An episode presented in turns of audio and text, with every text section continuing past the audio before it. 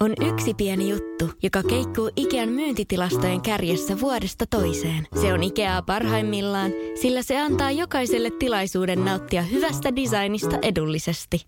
Pyörykkähän se! Tervetuloa viettämään pyörykkäperjantaita Ikeaan. Silloin saat kaikki pyörykkäannokset puoleen hintaan. Ikea. Kotona käy kaikki. Pyörykkäperjantai!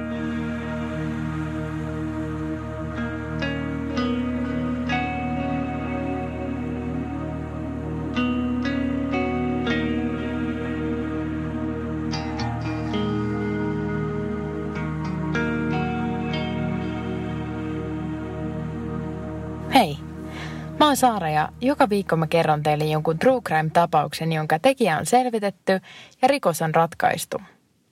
Musta on tosi kiva, että olet löytänyt mun podcastin pariin ja toivon, että pidät siitä. Mikäli sulla on jaksoehdotuksia tai ystävällistä rakentavaa palautetta, niin muhun voi olla yhteydessä sähköpostilla murha, joka tapahtui gmail.com tai Instagramissa ja Facebookissa sivuilla murha, joka tapahtui. Mä arvostan tosi paljon, mikäli seuraatte mun sivuja ja tykkäätte mun postauksista, sillä niillä tämä podcast puksuttaa eteenpäin. Mun podcastia voi kuunnella Spotifyssa, iTunesissa, SoundCloudissa ja Acastissa. Varoitan taas, että tämä jakso sisältää yksityiskohtaisia kuvauksia raaoista väkivaltaisista tilanteista – Mä ehkä tulen tekemään tästä aiheesta vielä toisen jakson, koska materiaalia tästä on vähintään yhtä paljon kuin Charles Mansonista ja Mansonin perheestä. Eli älkää hermostuko, jos sen tässä jaksossa käsittele ihan kaikkea, mitä tähän liittyy, sillä jatko-osa on mahdollisesti tulossa joskus tulevaisuudessa. Mun podcastin seitsemäs jakso alkaa Rachel Scottista. Rachel oli seitsemänhenkisen perheen kolmas lapsi – hänen perheeseensä kuului isä Daryl, äiti Beth ja sisarukset Bethany, Dana, Greg ja Mike. Perhe asui Denverissä, Coloradossa. Rachel oli energinen ja valoisa lapsi, joka rakasti valokuvausta ja runojen kirjoittamista jo pienestä pitäen. Rachelin isä oli pastori Denverin viereisessä kaupungissa Lakewoodissa ja näin ollen koko perhe oli hyvin uskonnollinen – Isä työskenteli pastorin virkansa ohella myyntipäällikkönä jonkinlaisessa kauppaketjussa ja Rachelin äiti Beth oli kotiäiti. Mun mielestä kuulosti jotenkin hassulta, että pappi työskentelee myös myyjänä, mutta toisaalta miksi ei?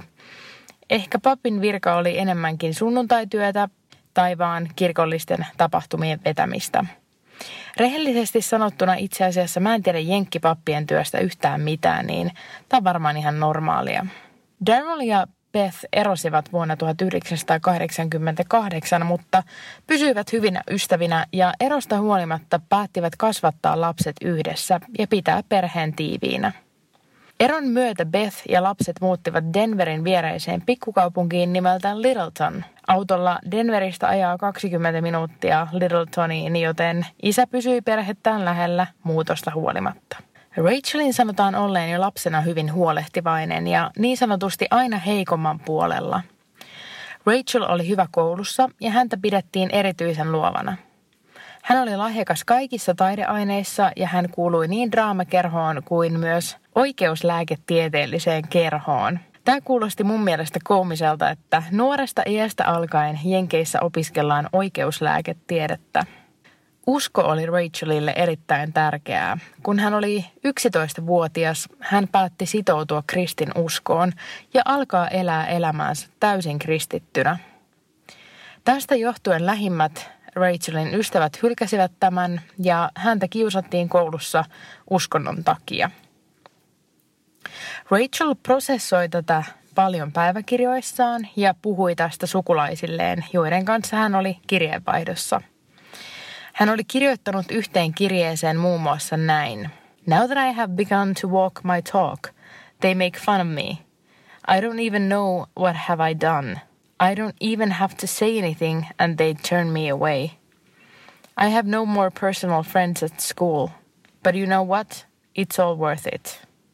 Rachel oli siis todella uskovainen. Hänen äitinsä Beth kertoo, että kun Rachel rukoili, hän oli polvillaan lattialla – hänen kasvonsa olivat painautuneet käsiin, jotka olivat ristittynä. Rukouksien aikaan Rachel useimmiten itki ja hän koki ne todella voimakkaiksi rituaaleiksi. 17-vuotiaana Rachel kuului kolmeen eri kirkkoon. Celebration Christian Fellowship, Orchard Road Christian Center ja Trinity Christian Centeriin. Hän oli kaikissa aktiivinen, teki tanssiesityksiin koreografioita, oli nuorisoryhmien jäseniä, ja hengitti kristin uskoaan kaikissa näissä kirkoissa. Rachel oli kuitenkin myös tavanomainen teini, jolla oli tyypilliset teinien ongelmat. Hän kärsi itsetunto-ongelmista ja vaikka hän oli koulussa yleisesti ottaen pidetty, ei Rachel kuitenkaan uskaltanut osallistua sosiaalisiin tapahtumiin muiden kanssa. Rachel ei käyttänyt alkoholia ja lähteiden mukaan myös pelkäsi, että sortuisi käyttämään alkoholia, jos osallistuisi juhliin muiden nuorten kanssa. Rachelilla oli myös jonkin aikaa poikaystävä, jonka Rachel jätti, koska hän pelkäsi suhteen muuttuvan fyysiseksi. Rachelin sanotaan olleen hullunkurisen muotitietoinen. Hänellä oli usein erikoisia hattuja ja kerrotaan, että hän olisi joskus myös käyttänyt pyjamaa koulussa. Rachelin unelma-ammatti oli joidenkin lähteiden mukaan Hollywood-näyttelijä ja hän osallistui vuonna 1988 koulun kykykilpailuun miimikkoesityksillään, josta tuli suuri hitti. Rachelin kerrotaan kamppailee sen kanssa, että tulisiko hänestä näyttelijä vai lähetyssaarnaaja. Mä jotenkin veikkaan, että vaikka Jenkeissä pappi voi olla samalla myyjä, mutta lähetyssaarnaaja ei voi olla samaan aikaan näyttelijä, varsinkaan 80-90-luvulla ja jos on nainen. En siis tiedä varmaksi, mutta tämä on mun veikkaus, että tässä on aika iso ristiriita. Huhtikuun 20. päivä vuonna 1999 Rachel lähti kouluun normaalisti. Hän tapasi lounastauolla ystävänsä Richard Castaldon tarkalleen ottaen kello 11 aikaan. Kaksikko päätti syödä lounasta koulun pihalla ruokalan sijaan, sillä ilmeisesti oli lämmin ja kaunis päivä. Rachel ja Richard eivät kuitenkaan tienneet, että tämä heidän lounastaukonsa olisi pian uutisotsikoissa ympäri maailman. Kun ystävykset söivät lounasta, joku heitti putkenmuotoisen esineen heidän lähelleen ja se alkoi savuamaan. Mutta mitään muuta ei kuitenkaan tapahtunut. Richard ajatteli putken olevan joku apien pila eikä välittänyt putkesta sen enempää. Koulun parkkipaikalla oli kaksi Rachelin ja Richardin kanssa samaa koulua käyvää poikaa.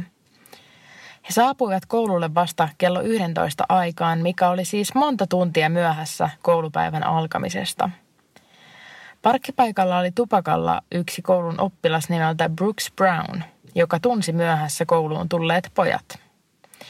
Brooks ihmetteli ja kuittaili pojille, että ovatpa he myöhässä koulusta, johon toinen pojista vastasi, it doesn't matter anymore, eli sillä ei ole enää mitään merkitystä – Brooks ihmetteli vastausta ja poika vielä jatkoi. Brooks, I like you now. Get out of here. Go home. Eli Brooks, pidän sinusta. Lähde menemään. Mene kotiisi. Myöhässä kouluun tulleet pojat lähtivät kävelemään koulua kohti mustat trenssitakit yllään. Brooks lähti kävelemään pois koulusta hämmentyneenä. Kun pojat olivat noin viiden metrin päässä Rachelista ja Richardista, he pysähtyivät – ja toinen poista ampui Rachelia neljä kertaa. Rintaan, vasempaan käsivarteen, vasempaan jalkaan. Rachel kuoli välittömästi, sillä yksi luodeista osui hänen ohimoonsa. Pojat olivat nimeltään Eric Harris ja Dylan Klebold, ja koulu, jonka ovista he olivat astumassa sisään, oli Columbine High School. Ennen aseistautumistaan koulun parkkipaikalla pojat olivat vieneet koulun ruokalaan kaksi urheilukassia, jotka olivat täynnä räjähteitä – Alkuperäinen idea oli, että pommit räjähtäisivät ruokalassa ja kun oppilaat juoksisivat räjähteitä karkuun koulurakennuksesta, Eric ja Dylan ampuisivat sitten pakenevat koulutoverinsa ulkona. Räjähteet eivät kuitenkaan toimineet, joten Ericin ja Dylanin oli siirryttävä sisätiloihin viedäkseen suunnitelmansa loppuun. Eric Harris syntyi huhtikuun 9. päivä vuonna 1981 vanhemmilleen Wayne Harrisille ja Ann Poolille. Ericillä oli myös vanhempi veli Kevin. Isä Wayne työskenteli ilmavoimien lentäjänä, joten perhe muutti usein. He olivat asuneet neljässä eri osavaltiossa ja Wayne oli työskennellyt kuudessa eri tukikohdassa. Äiti Ann oli kotiäitinä. Wayne sai potkut tai lomautettiin työstään lentäjänä armeijan leikkausten vuoksi ja perhe muutti Littletoniin Coloradoon, josta Wayne sai töitä jostain lentoturvapalvelusta. Myöskin Ericin äiti Ann työllistyi Littletonissa ja hän sai töitä catering-alalta. Ericin sanottiin olevan erittäin älykäs lapsi ja teini. Hän oli myös niin sanotusti hurmuri – Eric käyttäytyi itsevarmasti ja flirttaili tytöille avoimesti. Mä katsoin muutaman videon, jossa Eric on ja niistä välittyy huoleton ja vitsikäs energia ja mä sanoisin, että Eric oli varmasti juuri sellainen hassutteleva naisten mies. Ensimmäisenä vuonna Columbine High Schoolissa Ericillä oli tyttöystävä nimeltä Tiffany Tyfer, jonka kanssa Eric osallistui myös Homecoming-tanssiaisiin. Mä en tiedä kuinka Homecoming Ball tulisi kääntää oikein, niin käytän taas Finglishia.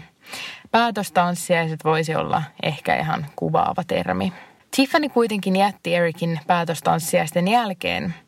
Erolle ei ole kerrottu mitään syytä julkisuuteen, mutta Ericin reaktio erouutiseen on kuitenkin tiedossa. Hän nimittäin teki feikki itsemurhan. Mä en saanut tästä tämän parempaa tietoa kuin että kyseessä nimenomaan oli feikki itsemurha ja Eric oli maanut maassa tekoveren peitossa ja kun Tiffany oli löytänyt hänet ja huutanut apua, Eric oli noussut ja alkanut nauraa Tiffanylle. Tiffany oli kehoittanut Ericia hakemaan ammattiapua ja poistunut järkyttyneenä paikalta.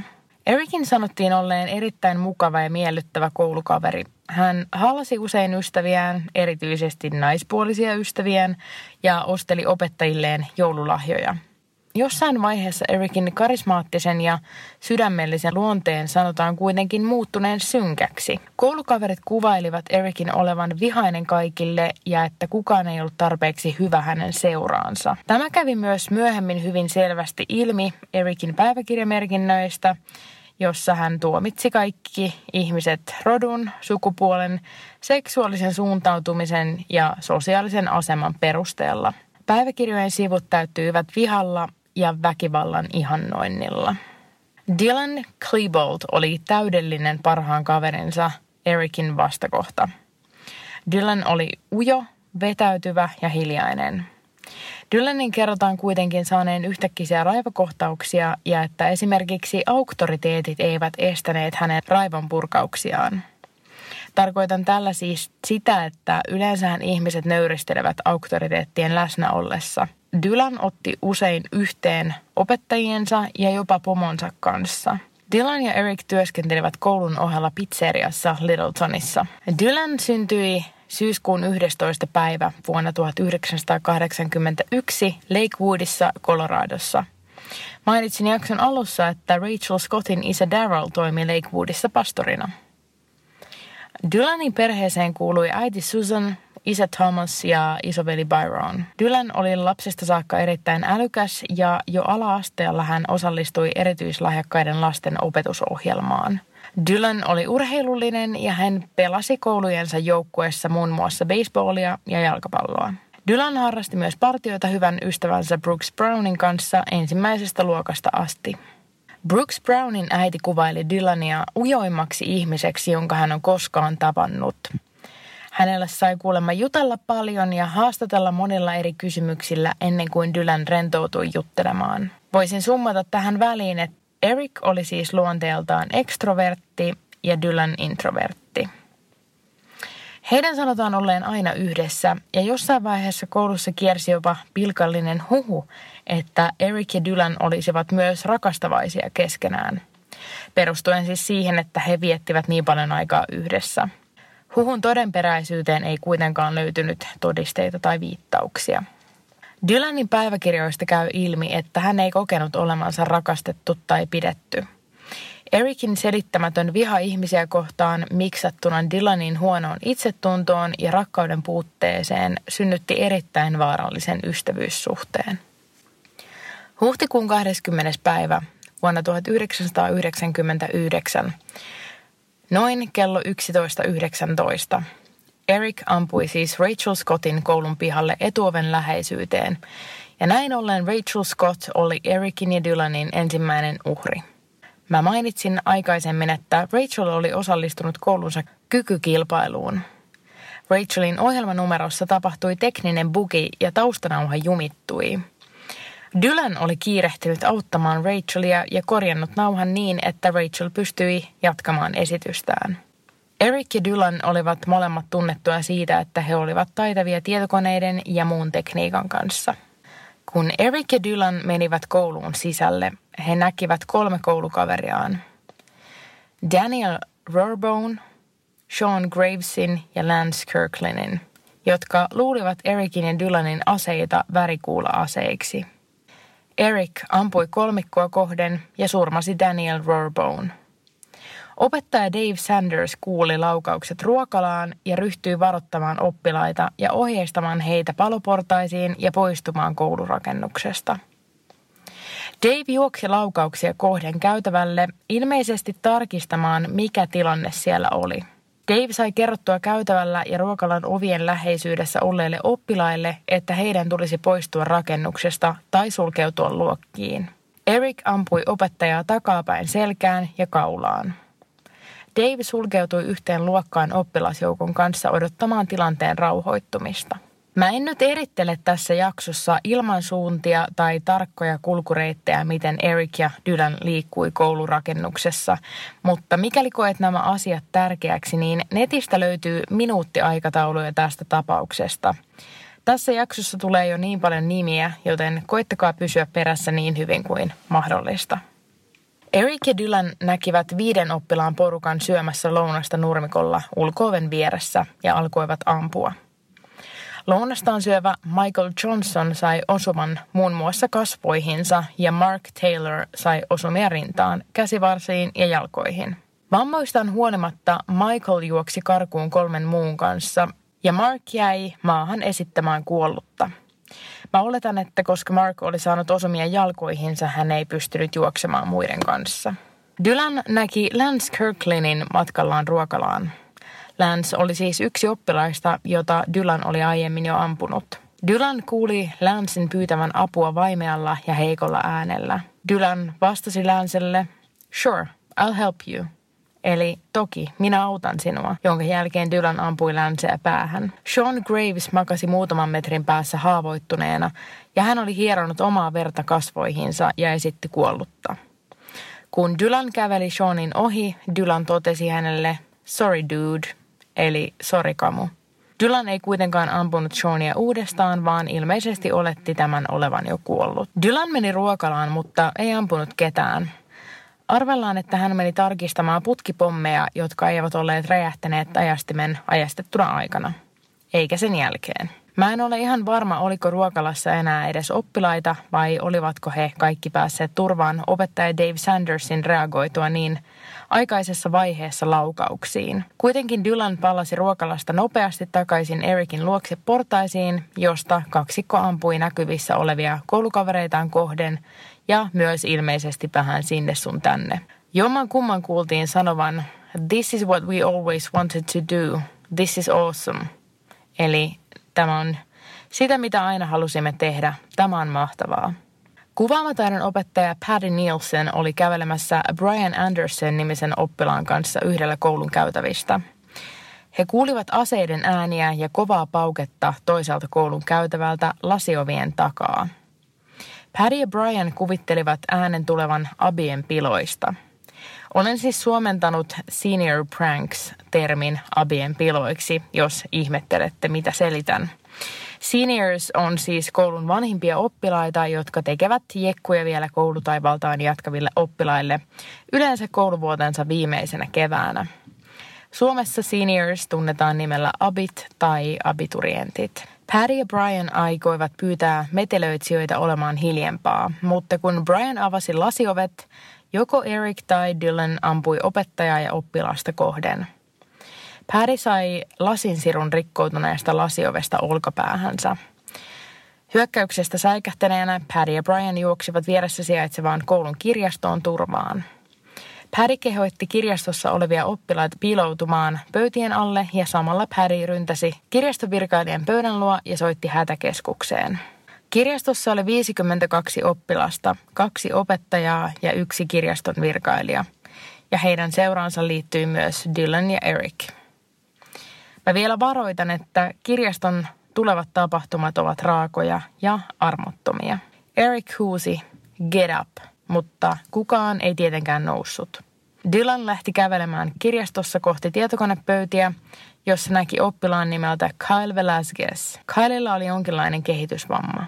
Dylan ampui Kylea kahdesti tappaen tämän. Eric ja Dylan huusivat oppilaille, että heidän olisi paras nousta ylös ja poistua kirjastosta, koska koulu räjähtäisi pian. Kukaan ei noussut.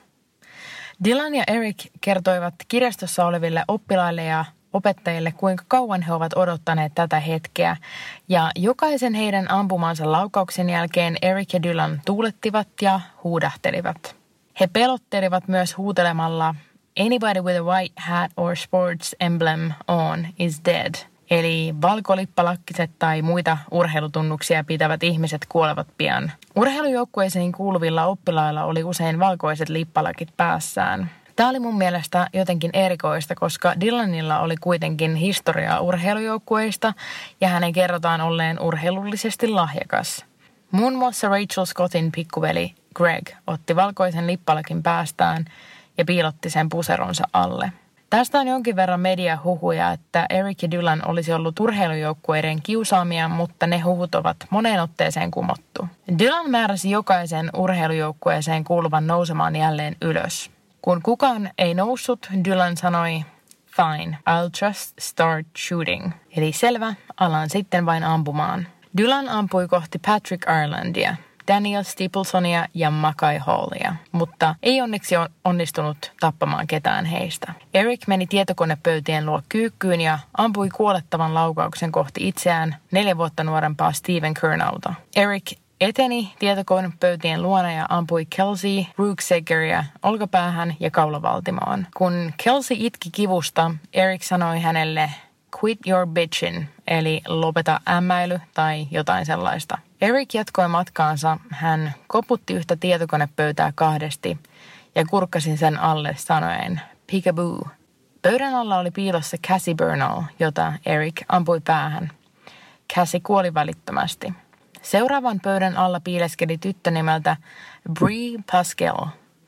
Eric kysyi Brieltä, haluaisiko tämä kuolla, johon Brie vastasi anelemalla armoa. Dylan käski Ericia ampumaan Breen, mutta Eric kieltäytyi vedoten siihen, että koulu räjähtäisi joka tapauksessa. Tämä oli mun mielestä jotenkin hämmentävä käänne, ihan kuin hänellä olisi ollut jokin muu syy jättää Bree eloon, sillä melko armottomalla otteella hän kaikki aikaisemmat koulukaverinsa ampui.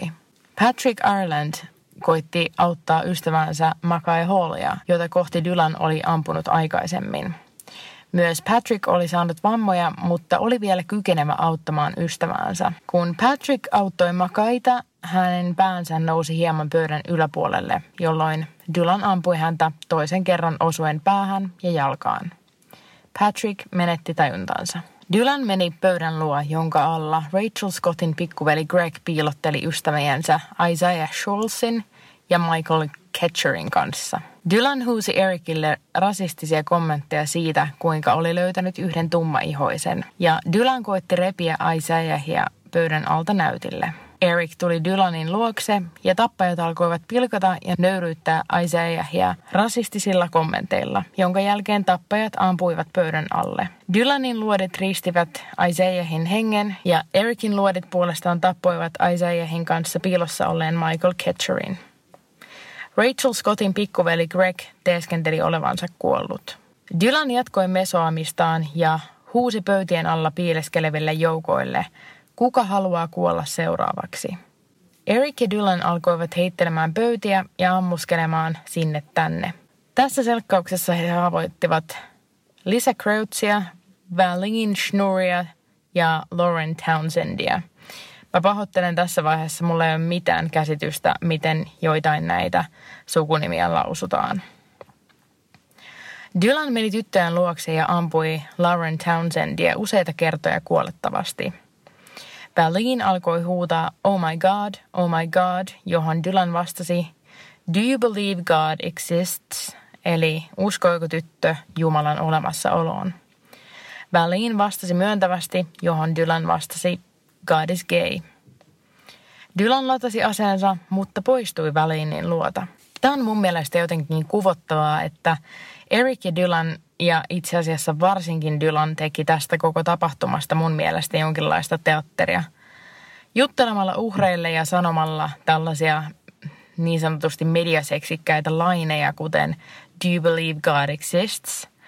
Mun mielestä tämä on semmoinen ällöttävä lisämauste tähän koko hommaan. Riehuminen jatkui ja Eric haavoitti Nicole Nolania ja John Tomlinia. John liikkui haavoituttuaan pois pöydän alta, jolloin Dylan ampui hänet kuoliaaksi. Eric ja Dylan haavoittivat siis todella monia koulukavereitaan ja mä en nyt listaa tähän jaksoon ihan kaikkia yksityiskohtia, mutta kuten mainitsin aiemmin, tästä tapauksesta löytyy jopa minuutti aikatauluja netistä, niin niitä voi halutessaan tutkia. Kirjaston nurkassa piileskeli oppilas nimeltä Kelly Fleming – hän ei ollut pöydän alla, koska pöytien alla ei ollut enää tilaa. Eric ampui häntä kuolettavasti selkään, jonka jälkeen Eric ampui vielä Kellin vieressä makaavaa Lauren Townsendia, joka oli kuollut jo aiemmin, sekä haavoittunutta Lisa Kreutsia. Eric ja Dylan menivät kirjaston keskiosaan pöydän äärelle lataamaan aseitaan. Eric osoitti aseensa kohti pöydän alla piileskelevää oppilasta ja pyysi tätä kertomaan kuka oli. Oppilas oli Dylanin tuttava John Savage. John kysyi Dylanilta, What are you doing? Eli mitä teette? Johon Dylan oli vastannut, Killing people, eli tapamme ihmisiä. John kysyi Dylanilta, aikoisiko hän tappaa myös hänet, johon Dylan vastasi kieltävästi ja pyysi Johnia poistumaan kirjastosta. John Savage lähti juoksemaan karkuun. Mä en tiedä, osoittaako tämä Dylanissa jotain ihmisyyden rippeitä vai oliko tämäkin vain yksi teatteriesitys, jotta ihmisiä jäisi todistajiksi hänen teoilleen. Eric aloitti jälleen oppilaiden ampumisen ja tulilinjalla ollut 15-vuotias Daniel Mauser työnsi tuolin Ericia kohden. En tiedä, oliko tämä jokin vaistomainen itsepuolustuskeino, mutta Eric ampui Danielia kasvoihin tappaen tämän. Eric ammuskeli summan mutikassa ja riisti vielä Cory DePuterin hengen. Dylan löysi yhden pöydän alta Evan Toddin, jolla oli päässään valkoinen lippalakki. Dylan kysyi tältä, oliko Evan urheilujoukkueessa, johon Evan vastasi kieltävästi. Dylan sanoi, sepä hyvä, emme pidä urheilijoista, tarkoittaen siis näitä oppilaita, jotka ovat urheilujoukkueessa. Dylan kysyi Evanilta, miksi hän ei tappaisi tätä, johon Evan vastasi, ettei hänellä ollut ikinä mitään Ericia tai Dylania vastaan ja ei tulisi olemaan jatkossakaan. Dylan sanoi, ettei tappaisi Evania, mutta Eric saisi tappaa tämän, jos haluaisi. Eric ei kuitenkaan vastannut Dylanille mitään, vaan pyysi tätä lähtemään kanssaan kirjastosta pois. Kun Eric ja Dylan poistuivat, 29 oppilasta ja 10 haavoittunutta oppilasta lähtivät karkuun kirjastosta. Rachel Scottin pikkuveli Greg kantoi tai avusti haavoittuneen Casey Rugsagerin pois kirjastosta, mutta jälkeen jäi tajuttomana makaava Patrick Ireland ja Lisa Kurtz, joka oli haavoittunut niin, ettei pystynyt liikkumaan. Kuvaamataidon opettaja Paddy Nielsen ryömi kirjaston taukohuoneeseen ja piiloutui kaappiin. Eric ja Dylan liikkuivat koulussa ja veivät vielä pommeja eri paikkoihin ja heittivät myös yhden Molotovin koktailin ruokalaan. Molotovin koktail tunnetaan suomalaisittain nimellä polttopullo ja se on lasinen pullo, jossa on jonkin verran bensaa tai muuta palavaa nestettä. Pullon suuhun tungetaan bensalla kasteltu riepu, joka sytytetään palamaan ennen heittämistä. Sitten kun pullon viskaisee jonnekin rikki, pullosta leviää bensaa ja tulipalo syttyy. Mä en suosittele, että kukaan koittaa tätä kotona tai ottaa tästä mitään vinkkejä. Kiitos. Kaksikko kulki ympäri käytäviä ja ammuskelivat päämäärättömästi ympäriinsä. Pojat palasivat kirjastoon ja alkoivat ampua ikkunasta kohti koulun ulkopuolella odottelevia poliiseja. Poliisit vastasivat tulitukseen, mutta kukaan ei saanut osumia ammuskelussa. Eric istahti alas kirjaston nurkkaan, lähelle tajutonta Patrick Irelandia – Eric laittoi aseen suuhunsa ja painoi liipasinta. Samaan aikaan Dylan istui polvillaan Ericin vieressä ja ampui itseään ohimoon. kello oli 12.08 ja kaikki edellä mainittu oli tapahtunut alle tunnissa. Jonkin ajan kuluttua Patrick Ireland tokeni ja ryömi rikkoutuneen ikkunan luokse, josta näki paloautoja ja ambulansseja koulun pihalla. Patrick kiinnitti pelastusyksiköiden huomion ja yksi paloauto ajettiin ikkunan alle. Patrick Ireland heittäytyi ikkunasta alas ja palomiehet ottivat hänet vastaan.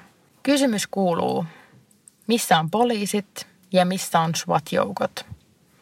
SWAT-joukot ovat siis poliisivoimien erikoisyksikkö, jotka hoitavat haastavia ja erityisen vaarallisia tilanteita. Suomessa tätä joukkoa kutsutaan nimellä karhuryhmä. SWAT-ryhmä oli koulun ulkopuolella tapahtumien aikaan, mutta 2000 oppilaan koulu on iso rakennus ja tiimin piti käydä luokka kerrallaan rakennus läpi.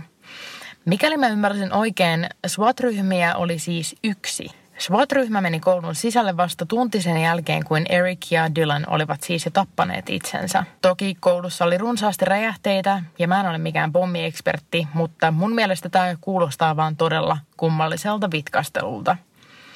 Myöskin poliisit olivat saaneet käsiinsä koulun kartan, jonka avulla suunnittelivat SWAT-joukkojen reittiä. Kartta oli kuitenkin vanha ja siihen ei ollut piirretty koulun uutta länsisiipeä, missä käsittääkseni mun mielestä oli tämä kirjasto. Poliiseilla oli siis jonkin verran haasteita iskua suunniteltaessa. Opettaja Dave Sanders oli oppilaiden kanssa piilossa tiedeluokassa.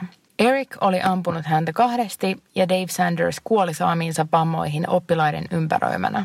Dave ja oppilaat odottivat tiedeluokassa kolme tuntia, että joku tulisi auttamaan heitä. Huhtikuun 21. päivä vuonna 1999, eli päivätapahtumien jälkeen, poliisit olivat käyneet koulurakennuksen läpi ja ilmoittivat yhteensä 14 oppilaan ja yhden opettajan kuoleen Columbinein verilöylyssä. Kaksi oppilaista olivat tekijät Eric Harris ja Dylan Klebold.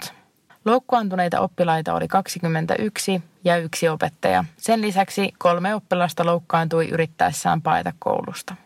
Columbinein koulussa kuolleet oppilaat olivat Rachel Scott, Cassie Bernal, Steve Kernow, Kelly Fleming, Corey DePuter, Matt Ketcher, Daniel Moser, Daniel Rorbo, Isaiah Scholes, John Tomlin, Lauren Townsend, Kyle Velasquez ja Dave Sanders – Ampumisen jälkeisinä päivinä Rachel Scottin ja John Tomlinin autoja pidettiin muistomerkkeinä koulun parkkipaikalla.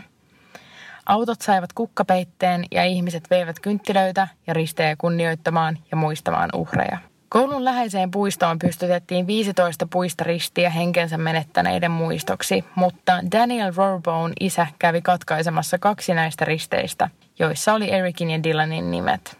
Puistoon istutettiin myös 15 puuta, joista Daniel Rorbone isä tuhosi kaksi. Rachel Scott ja Cassie Bernal olivat molemmat uskovaisia ja heidän seurakuntansa alkoivat pitää tyttöjä kristillisinä marttyyreinä. Seurakunnat käyttivät Rachelia ja Cassieta keinoina saada kirkkoihinsa uusia jäseniä. Huhut ampujien ja tyttöjen välisestä keskustelusta ennen kuolettavia laukauksia alkoivat liikkua mediassa – Väitettiin, että Dylan olisi kysynyt Cassiltä, uskooko hän Jumalaan, johon Cassie olisi vastannut kyllä, jolloin Dylan oli ampunut tämän. Väitetään myös, että Eric olisi kysynyt tätä samaa Rachelilta, johon tyttö olisi vastannut, tiedät, että uskon. Näistä huhuista on tehty muun muassa biisi. Bändi nimeltä Flyleaf on kirjoittanut Columbinein verilöydystä kappaleen nimeltä Cassie. Kappaleen kertosäe kuuluu näin. Do you believe in God, written on a bullet? Say yes to pull the trigger. Do you believe in God, written on a bullet? And Cassie pulled the trigger. C-osassa kappaleeseen lisättiin myös laini And Rachel pulled the trigger. Aikaisemmin kerroin, että tyttö, jolta Dylan kysyi tätä kysymystä, oli kuitenkin nimeltä Väliin, eikä suinkaan tai Rachel. Mun mielestä tämä on jotenkin epäkunnioittavaa uhreja kohtaan, että vääristellään faktoja ja yritetään saada tilanteista dramaattisempia kuin ne jo onkaan. Columbinein kouluammuskelussa kuoli 15 ihmistä, mutta tapahtumien seurauksena vielä moni muu menetti henkensä tai kärsi vakavasti tilanteesta. Monet oppilaat ja opettajat ja heidän läheisensä sairastivat posttraumaattista stressireaktiota. Oppilaan nimeltä Anne-Marie Hodgeholterin äiti teki itsemurhan puoli vuotta tapahtuman jälkeen. Oppilas nimeltä Craig Barnes oli opettaja Dave Sandersin kanssa tiedeluokassa, kun tämä kuoli verenhukkaan. Craig Barnes teki itsemurhan keväällä 2000.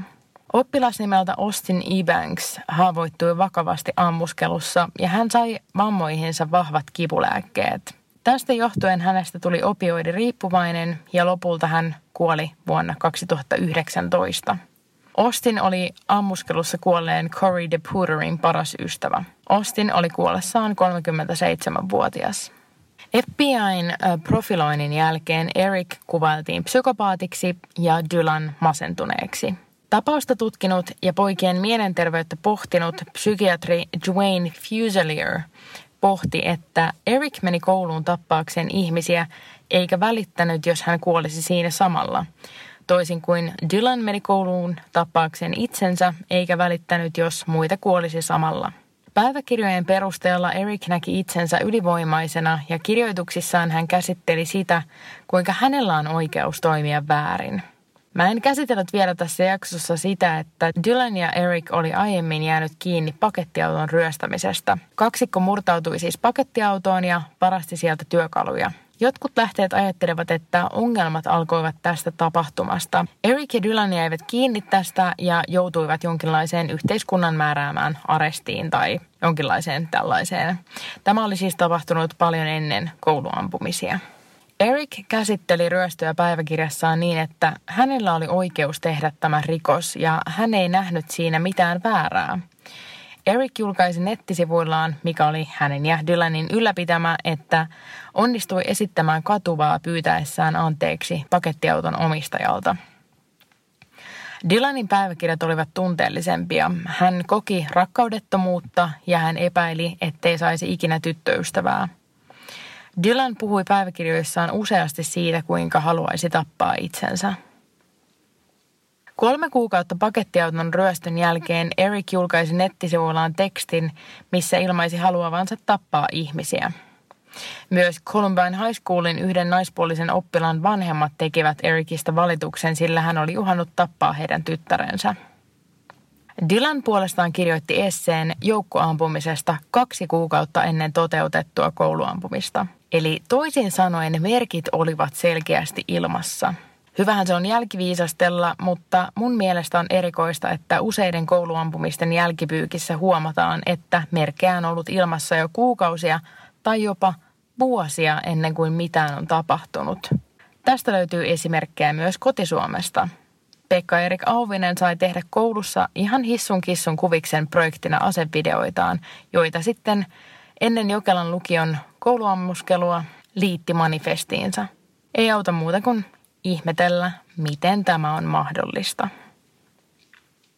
Mä mainitsin aikaisemmin, että Dylan ja Eric olivat hyviä tekniikan kanssa ja ennen kouluampumista pojat kuvasivat videot, joilla selittivät ilmeisen sekavasti syitään ja motiiveitaan teolleen.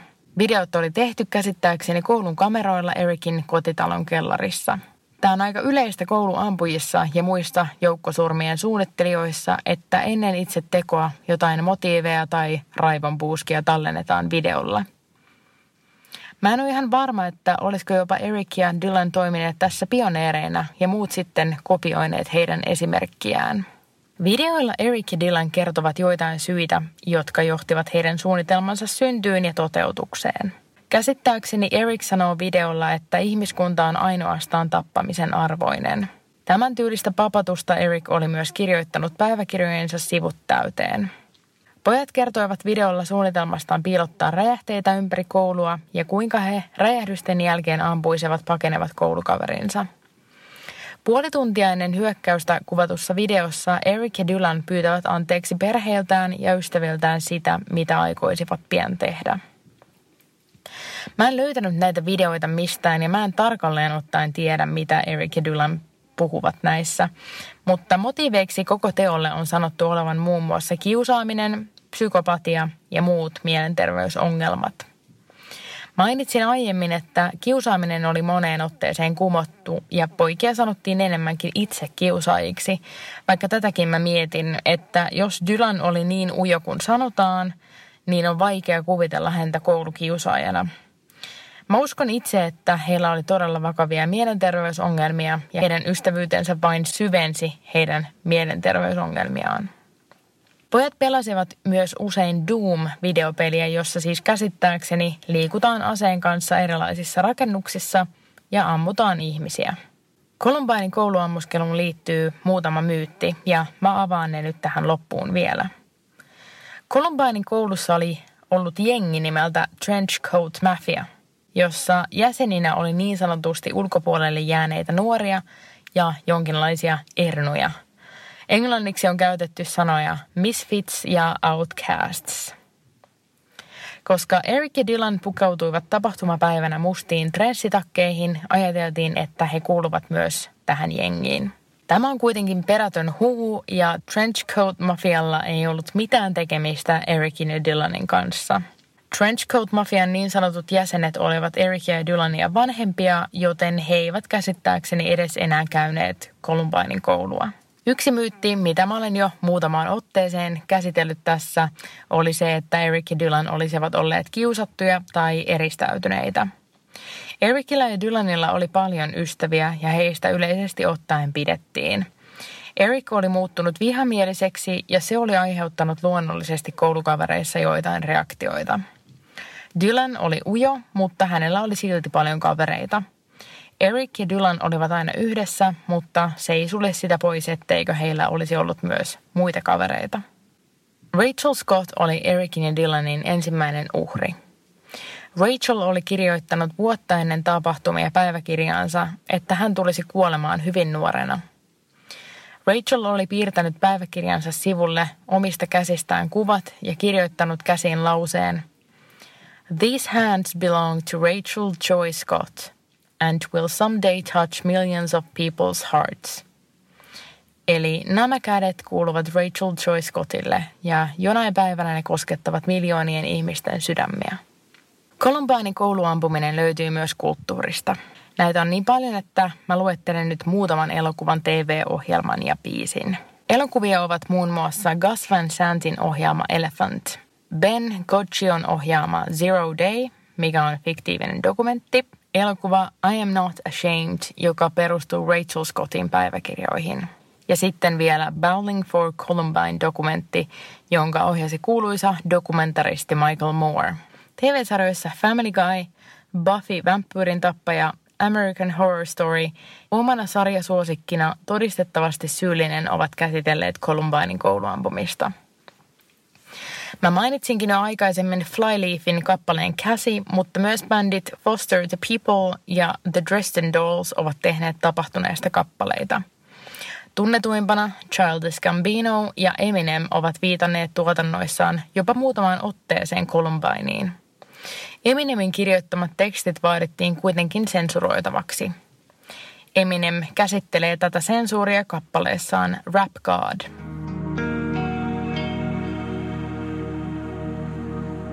Kiitos, että kuuntelit mun podcastin seitsemännen jakson.